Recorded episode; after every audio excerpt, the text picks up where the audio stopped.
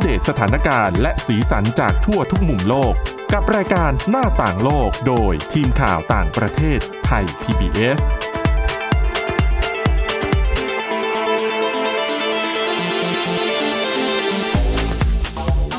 สวัสดีค่ะคุณผู้ฟังขอต้อนรับเข้าสู่รายการหน้าต่างโลกค่ะ วันนี้พบกับดิฉันสวรักษ์จากวิวัฒนากุล และคุณชนชยานันท์พร้อมสมบัติค่ะ สวัสดีค่ะ อ่ะ วันนี้เราจะมาว่าด้วยเรื่องราวเกี่ยวกับภาพยนตร์ชื่อดัง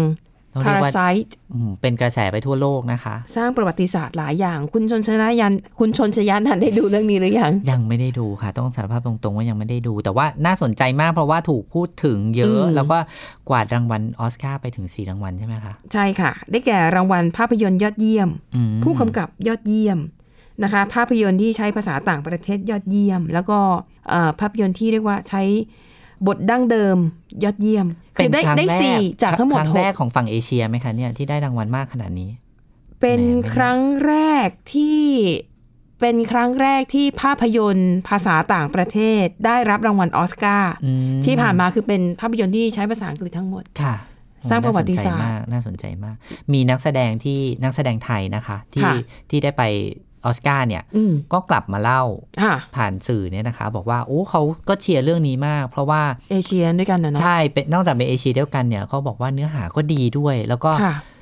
สร้างความเปลี่ยนแปลงบนเวทีออสการ์มากพอสมควรเลยนะคะ ใช่ แล้วจะบอกว่าภาพยนตร์เรื่องนี้สร้างความเปลี่ยนแปลงให้กับชีวิตคนเกาหลีใต้ส่วนหนึ่ง อืมเหรอคะ ใช่ เพราะว่าเอาจริงๆดิฉันก็ยังไม่ได้ดูเหมือนกัน อุ้ยตายละ นะ เดี๋ยวให้คุณให้ให้คุณสวรักษ์เล่าให้หน่อยว่าเอ๊ะเนื้อหามันเป็นยังไง เพราะว่าเนี่ยคุณผู้ฟังแหมฟังอย่างนี้คงอยาก อืม อยากดูแล้วแหละว่ามัน อ่า เป็นยังไง คร่าวๆนะคะก็คือเป็นการเปรียบเทียบชีวิตของคนจน คนจนเนี่ยก็อยู่ในห้องชั้นใต้ดิน อืม เป็นห้องชั้นใต้ดินที่เขาเรียกว่าพันจีหา ไอ้บ้านแบบเนี้ย เดี๋ มันยวนะคะ มีอยู่จริง พาราไซ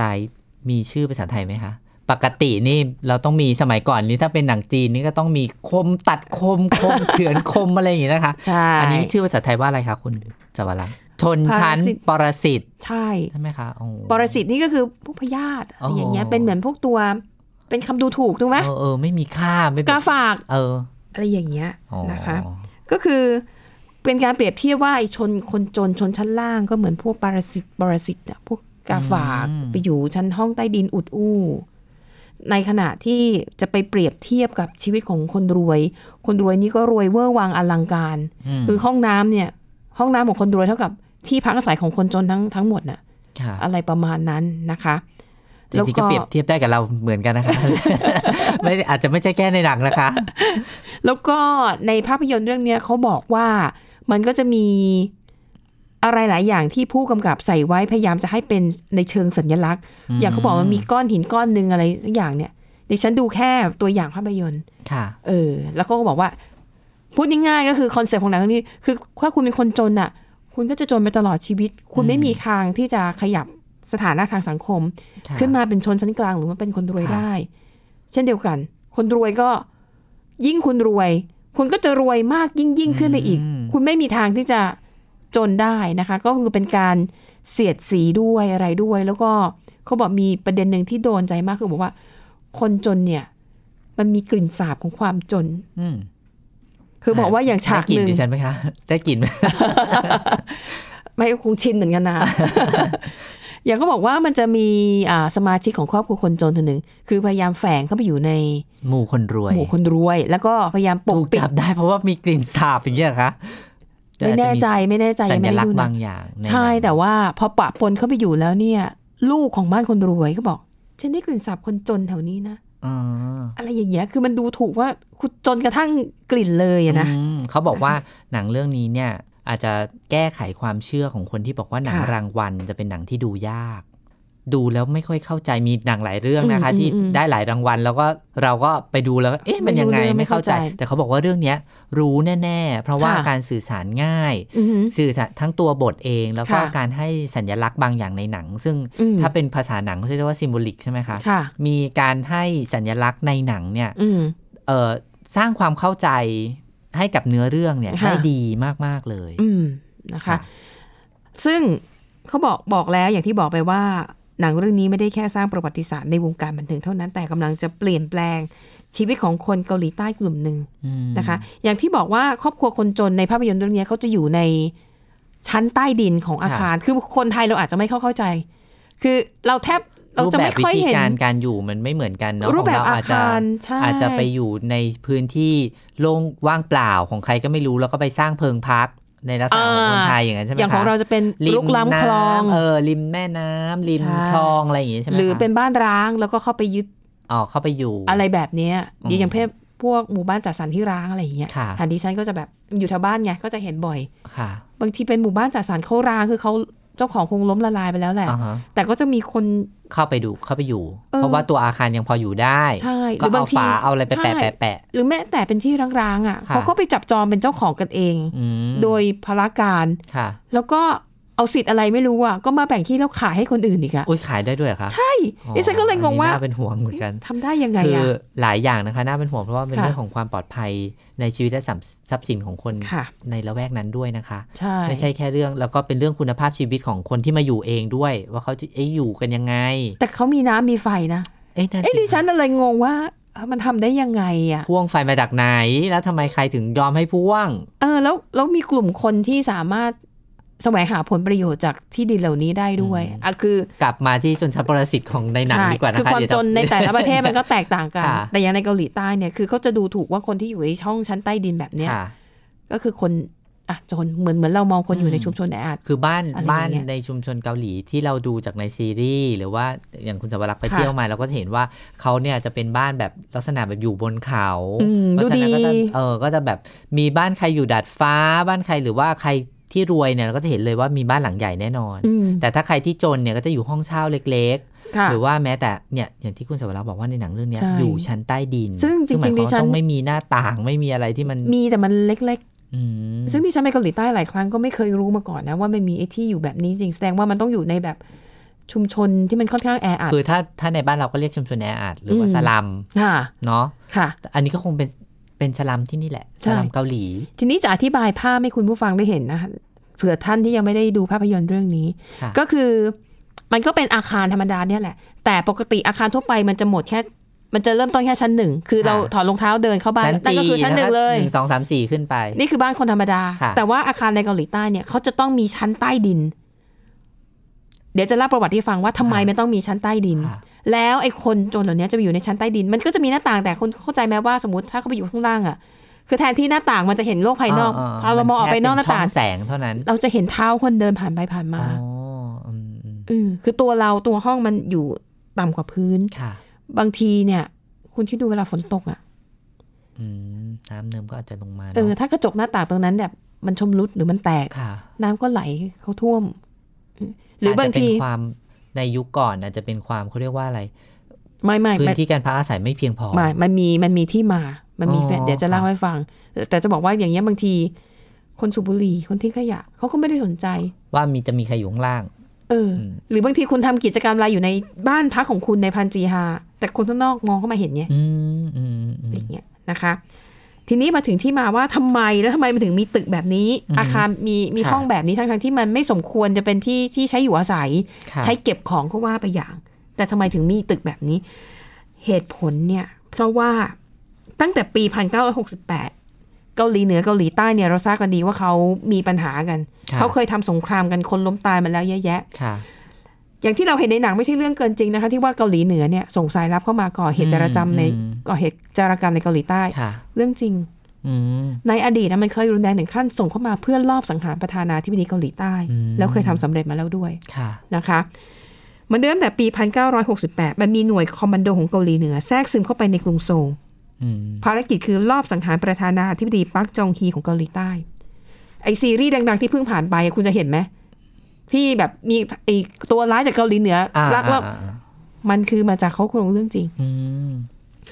ภารกิจดังกล่าวเนี่ยบางครั้งก็สกัดได้บางครั้งก็สกัดไม่ได้คือเกาหลีเหนือ ส่งเข้ามาแทรกซึมเรื่อยๆนะคะ แล้วก็มันทำให้เกิดความตึงเครียด แล้วเกาหลีเหนือมีหลายครั้งที่โจมตีเกาหลีใต้สำเร็จ ไปโจมตีเรือเรือรบของเกาหลีใต้ อ่าฮะ บ้าง ค่ะ ไปรอบสังหารไปก่อเหตุระเบิดหลาย ๆ ที่หลายครั้ง แล้วรัฐบาลเกาหลีใต้เนี่ยหวาดกลัว กลัวว่าถ้าวันหนึ่งเกาหลีเหนือเนี่ยใช้แผนโจมตีที่รุนแรงหรืออาจจะยิงขีปนาวุธเข้ามา ค่ะ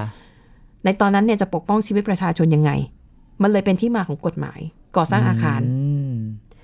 กฎหมายนี้นะคะ ร่างขึ้นปี 1970 รัฐบาลเกาหลีใต้ออกกฎหมายปรับปรุงอาคารโดยบอกว่าอาคารสร้างใหม่นับตั้งแต่ปี 1970 ที่มีความสูงไม่มาก จะต้องทำชั้นใต้ดิน เอาไว้เป็นหลุมหลบภัย อืม ในกรณีที่เกิดภาวะฉุกเฉินด้านความมั่นคงของชาติ อืม อันนี้คือที่มาว่าทำไมมันถึงต้องมีชั้นใต้ดินในอาคาร แล้วก็เป็นที่มาว่าทำไมสถานีรถไฟใต้ดินของเกาหลีใต้ มันจะต้องมีอุปกรณ์ช่วยชีวิต อ๋อ มีหน้ากากป้องกันแก๊สพิษ ถ้าเป็นในยุคเราพ่อแม่เราเราก็ต้องบอกว่าสงครามโลกครั้งที่สองจะต้องสร้างอุ ป โม ระ ง มาณ ค์ นั้น เอาไว้ ใช่ หลบระเบิด ใช่ ประมาณนั้นก็คืออันเนี้ยก็ทำเพื่อ 50 ปีนี่ 50 ปีเองนะคะ ถ้า ค่ะ พูดถึงว่าคุณคุณสับรักษ์บอกว่า อืม 1970 ใช่ 50 ปีที่แล้วเท่านั้นเองนะคะ ใช่ แล้วก็ถ้าสังเกตนะ ถ้ามีโอกาสหลังจากนี้โรคระบาดซาแล้วไปเที่ยวเกาหลีใต้ทีสังเกต อ่าฮะค่ะ ทางรถไฟใต้ดินทุกครั้งเขาจะเขียนว่าเชลเตอร์ หืม มันเป็นหลุมหลบภัยด้วย อ๋อ คือในเวลาปกติมันก็คือสถานีรถไฟใต้ดินธรรมดา ค่ะ เนี่ยแหละ แต่ถ้า ค่ะ สังเกตมันจะมีป้ายกันว่า ถ้าเกิดเหตุฉุกเฉิน ใครเข้าไปทางนี้ ให้วิ่งเข้าไปทางนี้เข้าไปหลบอยู่ตรงนี้ เพราะว่าโครงสร้างมันจะแข็งแรงมาก อ๋อ สิ่งที่เขากลัวคือเกาหลีเหนือยิงขีปนาวุธเข้ามา อืม หรือ ค่ะ หรืออาจจะทั้งยิงนิวเคลียร์เข้ามา มันถึงจะมีหน้ากากป้องกันแก๊สพิษอยู่ด้วยจำนวนหนึ่ง แต่ทุกวันนี้มันกลายเป็นที่ที่คนจรจัดเข้าไปน อน เพราะว่ามันไม่ ตอนหน้าหนาว ไม่ถูกใช้ใช้งานเนาะเพราะว่ามัน ใช่ 50 ปีเนาะ แต่เขาก็เป็น ฎหมยข้อ เป็น นี้ การเตรียม แต่ก็ต้องมีไว้ ความพร้อมไง ต้องมีไว้ เออนะคะ นี่ก็เลยเป็นที่มาว่าทำไมมันถึงมีห้องใต้ดิน ซึ่งวัตถุประสงค์แรกเขาไม่ได้ให้คนเข้าไปอยู่ อ๋อ เขาให้เก็บไว้เป็นหลุมหลบภัย อืมอืม แต่ทำไมคนถึงเข้าไปอยู่ในนั้น แล้วทำไมถึงกลายมาเป็นหนังเรื่องนี้ แล้วทำไมถึงเอาเรื่องเนี้ยมาเล่าให้คุณผู้ชม ใช่ ฟัง เดี๋ยวพักกันแป๊บหนึ่งเบรกหน้ามาตามกันต่อค่ะ ค่ะ หน้าต่างโลกโดยทีมข่าวต่างประเทศไทย PBS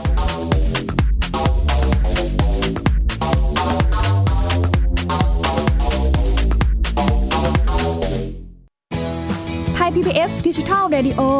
Infotainment for All สถานีวิทยุดิจิทัล จากไทย PBS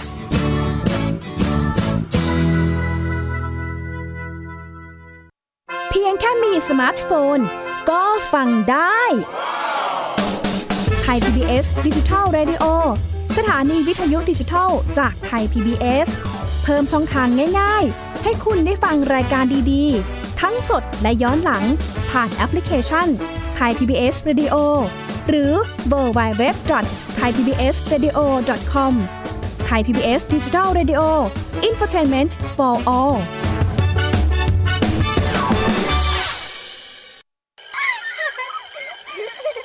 โรงเรียนเลิกแล้วกลับบ้านพร้อมกับรายการ Kids Hours โดยวัญญาชยโย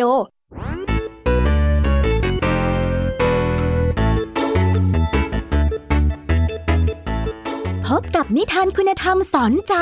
กับครูไหวใจดี ว่า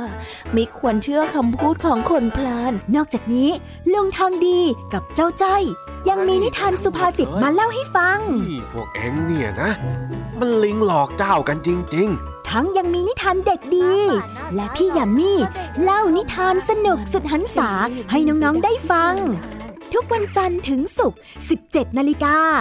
ทางวิทยุไทย PBS www.thaipbsradio.com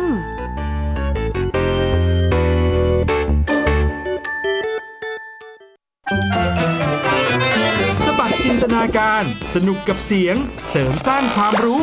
ในรายการ เสียงสนุก ทุกวันจันทร์ถึงวันศุกร์เวลา 16 นาฬิกาถึง 17 นาฬิกา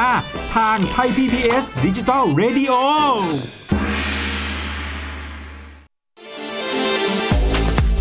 หน้าต่างโลกโดยทีมข่าวต่างประเทศไทย PBS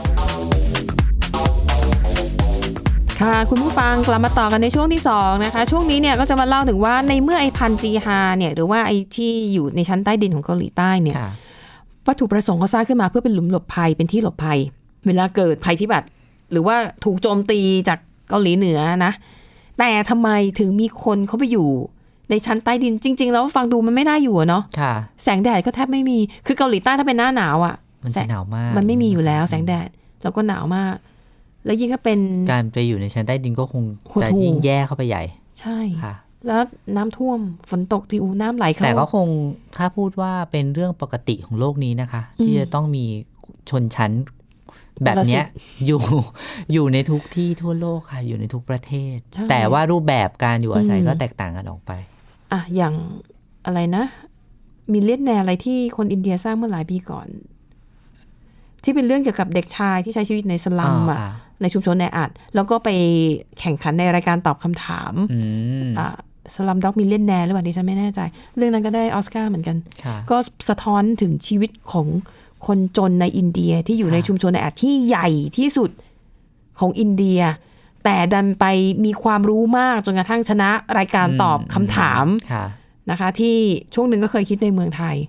มันก็สอดแทรกคล้ายๆกันเนี่ยแหละว่าเออบางทีความจนน่ะมันก็ทำให้แกล่งไงบางทีมันก็ทำให้แบบเรียนรู้เรื่องต่างๆ ที่ คนธรรมดาอาจจะไม่สนใจนะคะ เรื่องนี้ก็คอนเซปต์คล้าย ๆกันอ่ะอย่างที่บอกว่าในเมื่อมันสร้างมาเป็นหลุมพรางภัยแล้วทำไมคนไปอยู่ จริง ๆ ตอนแรกรัฐบาลไม่ให้อยู่นะ รัฐบาลบอกว่า ห้าม ห้ามเข้าไปอยู่มันผิดกฎหมาย คือต้องเป็นห้องที่ว่างๆเอาไว้สำหรับการหลบภัยสำหรับการ ใช่ เฝ้าระวังป้องกัน ใช่ อย่างเดียว แล้วก็มันไม่ถูกสุขลักษณะด้วยนะคะ แต่ปรากฏว่ามันก็มีอยู่ช่วงปี 1980 คือตอนนั้นเนี่ยกรุงโซลเนี่ยก็มีที่พักอาศัยไม่เพียงพอต่อความต้องการของประชาชนมันเป็นเมืองหลวงด้วยไง ค่ะ คนจากต่างเมืองก็อาจจะหลั่งไหลเข้ามาหา ใน งานทำ เหมือกรุงเทพนะคะ ใช่ กรุงเทพจริงๆเนี่ย ใช่ มันไม่เยอะเท่าไหร่ แล้วก็บอกว่ามันถึงขั้นเรียกว่าวิกฤตที่พักอาศัยในกรุงโซลเลยนะ ที่พักมันไม่พอหรืออาจจะมีพอแต่ว่าอาจจะแพงไป ค่ะ ไอ้เจ้าของอาคารก็เลยปล่อยให้เช่าห้องใต้ดินเนี่ยแหละ ไปไปมามาๆรัฐบาล ไหนๆ ก็ ก็ว่างเนาะ ใช่ ก็ว่าง รัฐบาลก็เห็นแล้วว่ามันมีวิกฤตแบบนี้ก็อ่ะจำยอม อืม ก็ยอมให้ปล่อยเช่าไอ้พันจีฮานี้ได้นะคะ แล้วก็ยอมให้เช่าได้อย่างถูกกฎหมายด้วยนะคะ ซึ่ง ดังนั้นไอ้ห้องพักพันจีฮาแบบนี้เนี่ย แน่นอนสภาพแบบนี้ราคาค่าเช่าย่อมถูก ถูก กว่าอ่ะห้อง ห้อง คอน ธร โด รมดา อะไร ทั่ว ทั่วๆไป ไป นะคะ เดี๋ยวไปฟังราคากันว่าเท่าไหร่ ค่าเช่ารายเดือนนะคะ อยู่ที่ประมาณ 14,200 บาทสำหรับคนไทยก็ยังถือว่าแพงอะนะ แพงมากนะคะ หมื่นสี่พันสองร้อยบาทนี่เช่าคอนโดดีๆ แต่ เป็นคน เทียบกับเงินเดือนรายรับของที่นั่น อ๋อ ชาวเกาหลีใต้เนี่ย อายุ 20 ปีเศษๆรายรับต่อเดือนเขาเนี่ยประมาณ 52,600 บาท อ๋อ ดังนั้นค่าเช่านี้ก็ประมาณเกือบเกือบเกือบเกือบหนึ่งในสี่ อือหือ ของของรายรับก็ถือว่าถูกสำหรับคนเกาหลีใต้ ประมาณยี่สิบห้าเปอร์เซ็นต์เนาะ เออก็ถือว่าถูกถูกกว่านี้คงหา 3,000 4,000 บ้านเราคงไม่ได้มั้ ไม่ ง ได้ เชิญเกาหลีมาอยู่ที่ไทยได้นะ นะคะอ่ะอันเนี้ยก็คือเป็นเหตุผลที่ทำให้คนเริ่มเข้ามาอยู่ในไอ้ห้องชั้นใต้ดินแบบนี้แน่นอน คนที่มาอยู่ก็ต้องเป็นคนรายได้น้อย ค่ะ แล้วก็บางทีก็ยกออกมากันทั้งครอบครัว ห้องแคบๆ เล็ก ๆ อยู่กันห้าหกคน อย่างในภาพยนตร์นี่ก็อยู่กันสี่ห้าคนมั้งนะคะ พ่อแม่ลูกนะคะ แล้วทัศนคติของคนที่ไปมองคนที่อาศัยอยู่ใน ไอพันจีฮาก็จะมองไม่ค่อยแน่ดี อ่า ถ้าเปรียบเทียบเหมือนเมืองไทยก็คนอาจจะมองกับเอ้าอยู่มาจากคลองเตยเหรอ ความคิดแรกที่คนผุดขึ้นมาก็ เอ้ย คนนี้มาจากชุมชนแออัดหรือเปล่า อือหือ เขาก็จะมีทัศนคติที่ไม่ค่อยดี คนที่อยู่ในพันจีฮาแบบนี้ก็เหมือนกันนะคะ แต่ว่าจากข้อมูลของสำนักข่าว BBC ค่ะ เขาก็ไปพูดคุยกับคนที่อาศัยอยู่ในพันจีฮาแบบนี้นะคะ แล้วเขาบอกว่า เอ้ยจริง ๆ แล้วยุคเนี้ยมันไม่ใช่ว่าคนรายได้น้อยเท่านั้นนะ ที่ไปอยู่ในพันจีฮา คนที่มีความรู้ มีการศึกษา มีรายได้สูงระดับหนึ่ง ก็เลือกที่จะไปอยู่ที่พันจีฮา อืม เพราะ เพราะอะไรคะนี่น่าสนใจ เขาต้องการ ม ประหยัดค่าใช้จ่าย กอ๋อ ส่วนมากจะเป็นคนหนุ่มสาวที่อยู่ในวัยตั้งเนื้อตั้งตัว อยาก แล้ เก็ ว บตังค์ก่อนแล้วเดี๋ยว เออ ค่อยแบบบูมสบายตอน ใช่ อายุมากหน่อย คือตัวเองทำงานในโซลแล้วจะหาที่พักที่มันอยู่ใกล้ตัวเมือง อ่า เดินทาง ฮะ สะดวก ค่ะ ในราคาถูกแบบนี้หาได้ที่ไหนก็ต้องที่ ค่ะ พันจีหานนี่แหละ ดิฉันว่าพันจีฮากับคอนโดในยุคนี้อาจจะไม่ต่างกันมากนะคะ คอนโดในกรุงเทพ28 26 ตารางเมตรที่ก็เล็กมากนะคะ เออ ก็อาจจะเป็นในลักษณะนั้น คือ ใช่ ต้องพยายามเซฟค่าใช้จ่ายให้ได้มาก ถู ที่ ก สุด ต้องถูกต้องนะคะ แล้วก็พอภาพยนตร์เรื่องชนชั้นปรสิตออกฉายเนี่ยแน่นอนหลายคนก็เออจับจ้องเริ่มให้ความสนใจคนที่อาศัยอยู่ในที่พักแบบนี้มากขึ้นนะคะ ก็โอเคมีทั้งคนที่อย่างมีรายได้น้อยจริงๆหรือคน ค่ะ ที่เป็นหนุ่มเป็นสาวและอยากจะ เก็บเงิน อ่าฮะ สร้างเนื้อสร้างตัวแล้วก็เลือกอยู่ในที่ที่มันค่าเช่าถูกหน่อยนะคะ แต่ด้วยความที่เป็นคนรุ่นใหม่ จะทำยังไงให้คุณภาพชีวิตมันดีด้วย แล้วก็ประหยัดค่าใช้จ่ายด้วย อ่าฮะอ่าฮะ มันก็เลยทำให้มีชาวเกาหลีใต้หลายคนที่เป็นยูทูบเบอร์ตัดสินใจเขาเรียกว่า make over พันจีฮา อ่า ลบ หักให้ ภา แบ พลักษณ์เก่าทั้งหมด ที่ดูจากเป็นสลัมให้ดูเป็นอาพาร์ตเมนต์ เก๋ๆชิค อืมซึ่งเดี๋ยวนี้ ค่ะ เราเห็นบ่อยนะคะ เราเห็นการเอาตึกแถวมาทำ มา เป็น renovate โอ้มา ๆ ทำเป็น ใช่ ท้องพักสวยๆ ใช่ แล้วก็พักคืนหนึ่งได้อย่างในกรุงเทพนี่ อืม สี่ห้าพันยังมีนะครับ อืม ในย่านเยาวราช อ่าใช่ ตึกเก่าๆที่เราเห็นแล้วก็ห้องพักเล็ก แต่ว่าทำได้สวยงามนะคะ อืม อยู่ในย่านวัฒนธรรมก็ก็เป็น มี ที่ จุด พัก ขาย ที่ ด้วย ใช่มีจุด ใช่ไหม ขาย เดินออกมาคุณได้เจอใช้หน้าเท้าเยาวราช ใช่ ของกินเยอะแยะอะไรอย่างเงี้ยนะคะ ที่นี่ก็เหมือนกันเอ่อก็มีอยู่คนหนึ่งนะคะ ชื่อปักยองจุนคนนี้เป็นช่างภาพอายุ 26 ปีเอง ค่ะ นะคะ ก็เป็นคนหนึ่งที่อยู่ในพันจีฮาแบบนี้แหละ เขาบอกว่าเหตุผลที่เลือกอยู่ที่เนี่ยก็คือ 1. ราคาย่อมเยา อืม สองขนาดห้องเนี่ยก็กว้างขวางอยู่แล้วสบาย เอา เก็บ ไม่ได้เล็กมาก เอ ไม่ได้ อเก็บ ถ้าถ้าบอกว่าในหนัง ปรณ์ บอกว่าอยู่ห้าคนได้ก็แสดงว่า เออก็ก็ อืม ก็ไม่ได้เล็กมากนะคะ ใช่นะคะ เขาก็เลยบอกว่า พอเขาไปดูภาพยนตร์เรื่องเนี้ยคือเขาบอกว่าหนึ่งในกิมมิคของภาพยนตร์นี่คือ พูดถึงกลิ่นของคนจนไง อืม กลิ่นความอับชื้น ค่ะ อะไรอย่างเงี้ยเขาบอกว่าเขารู้สึกว่าเฮ้ยทนไม่ได้ เขาก็เลยพยายามปรับปรุงห้องก็คือ ช่วงแรก ๆ เนี่ยเขาซื้อทูบหอมมาเลย จุดให้มันคละคลุ้งทั่วห้อง อืม เปิดเครื่องดูดความชื้น ซึ่งเมืองไทยไม่มีขายมั้งฉันไม่รู้จักเครื่องดูดความชื้น ยังไม่เห็นเนาะแต่ว่าเราเห็นในซีรีส์บ่อยนะ ที่จะมีควันควันๆออกมานะคะ เออแบบนั้น แล้มั้วง ก็เป็นเครื่องดูดความชื้น ใช่เขาก็ซื้ออีกอุปกรณ์แบบเนี้ยเข้ามาใช้ในห้องเพื่อทำให้แบบมันดีขึ้นสุดท้ายเขาบอกว่าเออไม่ไหวแล้วต้อง make over renovate ห้องชุดใหญ่ เขาก็เลยทำแล้วก็บันทึกวิดีโอไว้ด้วยทำเป็นคลิปลง YouTube อืม ได้รับความสนใจมาก ค่ะ นะคะ แล้วก็ ก็เลยทำให้มุมมองที่มีต่อคนที่อาศัยอยู่ในพันจีฮาในสายตาชาวเกาหลีใต้มันก็ เปลี่ยน ดี ไป ขึ้น หรืออาจจะเป็นอย่างเมืองไทยบางคนที่อาจจะได้รับมรดกเป็นคอนโด อ่าฮะ แต่เป็นคอนโดในอาคารเก่า คอนโดเก่า เดี๋ยวนี้ อะไร เขาก็ อย่างเงี้ย ทำรีโนเวทสวยๆน่าอยู่ หรือไม่ก็แฟลต เย อะไรอย่างเงี้ย นคอ อืมก็เอามาทำเป็นลง YouTube อันนี้ก็เหมือนกันนะ อ คะ แต่ว่า เขบอก หนังเรื่องเนี้ยอย่างที่ อืม คุณชวรักษ์เล่ามาทั้งหมด ค่ะ ไม่ไม่ไม่ได้เป็นเรื่องแค่สถานที่อย่างเดียวนะ ใช่ คะ แต่มันสะท้อนถึงสังคมถึงวัฒนธรรมด้วย แล้วมีนักวิจารณ์หนังบางท่านเนี่ยอย่าง ค่ะ ที่ฉันอ่านคุณปารณศรีสุนทรเนี่ยนะคะ เขาบอกว่าเออหนังเรื่องนี้เนี่ยเป็นเป็นหนังที่ทำให้คนดูลุ้น แล้วก็ติดตามอยู่ตลอดเวลา อืม แล้วก็มีการหักมุมทั้งเรื่องเลย ค่ะ เราคนดูเนี่ยคาดเดาได้ยากว่าจะเกิดขึ้นอะไร จะ ค่ะ จะเกิดอะไรขึ้น แล้วก็อยากจะรู้ว่า เอ๊ะต่อไปมันจะเป็นยังไงที่สำคัญนะคะ เขาบอกว่าหลังจากที่ชมภาพยนตร์เรื่องนี้จบ นอกจากรอยยิ้มรอยยิ้มแห้งๆ ที่หนังสะท้อนถึงความจริงของชีวิต ในวันที่ทุนนิยมกำลังกลืนกินจนหมด เกือบหมดทั้งโลกแล้ว สิ่งหนึ่งที่ตามมาก็คือ เราจะเสียดายมากถ้าหากคุณพลาดหนังเรื่องนี้ไป ใช่ น่า นะ สน คะ ใจนะคะ ค่ะ แล้วก็ผลจากภาพยนตร์เรื่องนี้นะคะ กรุงโซลอ่ะ ประกาศว่าจะมอบเงิน ให้กับคนที่อาศัยอยู่ในพันจีฮา นะคะ ประมาณ 1,500 ครัวเรือนเนี่ย เพื่อเอาไปปรับปรุง เอาไปปรับปรุงห้อง ไม่แน่ใจว่าให้เท่าไหร่ เอ่อให้เยอะเหมือนกัน แต่ละครอบครัวจะได้ประมาณ 83,000 บาท อืม เอาไว้ซ่อมแซมระบบทำความร้อน อันนี้สำคัญเพราะว่าเขาเป็นเมืองหนาว ค่ะ เอาไว้ดูแลเครื่องปรับอากาศ เครื่องลดความชื้นไปติดตั้งพัดลมระบายอากาศ ตลอดจนติดตั้งสัญญาณเตือนไฟไหม้ อืม ไฟไหม้นี่สำคัญแล้วก็เป็นสิ่งที่รัฐบาลเกาหลีใต้ให้ความสำคัญ อย่าง ค่ะ เวลาเราไปพักโรงแรมเนี่ยเราจะเห็นเลย มันจะมี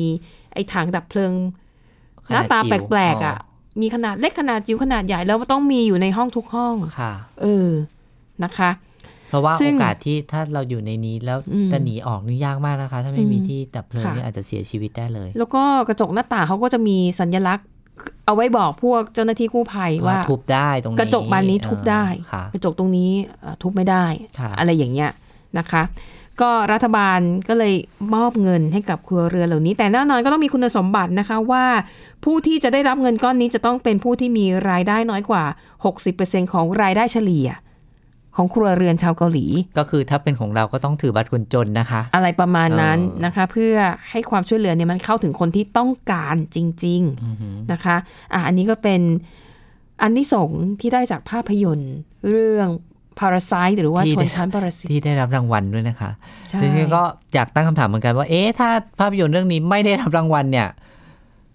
ผู้ที่อยู่อาศัยในชั้นใต้ดินเนี่ยได้รับการช่วยเหลืออ ม เรื่องเงินทองหรือเปล่านะคะ ไม่แน่ใจ ใช่นะคะ อันนี้ก็เป็นเรื่องราวที่น่าสนใจแล้วก็เอ่อน่าจะเป็นประโยชน์นะ เพราะว่าไม่แน่นะในปีหลังๆจากนี้ผู้กำกับทั้งหลายอาจจะเริ่มจับทางได้ ค่ะ ว่าทำหนังแบบไหนถึงจะได้ออสการ์ หนังที่เกี่ยวกับชนชั้นที่ ใช่ เกี่ยวกับเอ่อความเหลื่อมล้ำทางสังคมเนี่ยยัง ใช่ คงได้รับความนิยม ใช่ แต่ว่าต้องนำเสนอให้มัน ในเว แตก ทีโลก ต่าง นะคะ แยบยนต์ อืม แล้วก็เนื้อเรื่องอย่างสลัมด็อกมิเลนแนนี่ ค่ะ ต้องบอกว่าเนื้อเรื่องนี่คือคือดูแล้วลุ้นระทึกอะ ค่ะ นะคะว่าเอ๊ะเด็กสลัมมันจะไปชนะตอบคำถาม ได้ สิบ ยัง ข้อได้ ไงแล้ว ขนาด จะไปยังไง ด็อกเตอร์ ต่อ ยังตอบไม่ได้เลย เออค่ะ อะไรอย่างเงี้ยแล้วก็เรื่องราวก็จะเต็มไปด้วยเรื่องของคำ อย่างเรื่องเนี้ย คำ เขาก็จะมีมุกตลกมีความสนุกส แต่ นาน ตลก อยู่ในนั้ ร้าน ย ด้วย อ่ะ นะคะเออ ดิฉันดูแล้วแบบมีหลายฉากก็โหดโหดๆเหมือนกัน สไตล์หนังเกาหลีอะสไตล์บองจุนโฮอะ ค่ะ ตลกร้ายโหดซาดิส อืม นะคะ และแน่นอนจากนี้ไปชื่อของบองจุนโฮนี่ก็บอกว่าก็ขึ้นแท่นผู้กำกับระดับโลกแล้วก็เชิดหน้าชูตาเกาหลีใต้ด้วยไง ค่ะ อ่าว่าในที่สุดไอ้โปรเจกต์แนวคิดของรัฐบาลที่ว่าจะต้องทำให้หนังเกาหลี โด่งดังในเวทีระดับโลกวันนี้สำเร็จแล้ว ค่ะ นะคะ ก็หวังว่าภาพยนตร์ไทยจะได้ไปไกลแบบนี้บ้าง อืม นะคะ นะคะเอาละค่ะสำหรับวันนี้หมดเวลาแล้วขอบคุณคุณผู้ฟังสำหรับการติดตามนะคะ แล้วกลับมาพบกับพวกเราใหม่ในตอนหน้าสำหรับวันนี้ลาไปก่อนค่ะ สวัสดีค่ะ สวัสดีค่ะ ติดตามรับฟังรายการย้อนหลังได้ที่เว็บไซต์และแอปพลิเคชันไทย PBS Radio ไทย PBS ดิจิทัล Radio วิทยุข่าวสารสาระ เพื่อสาธารณะและสังคม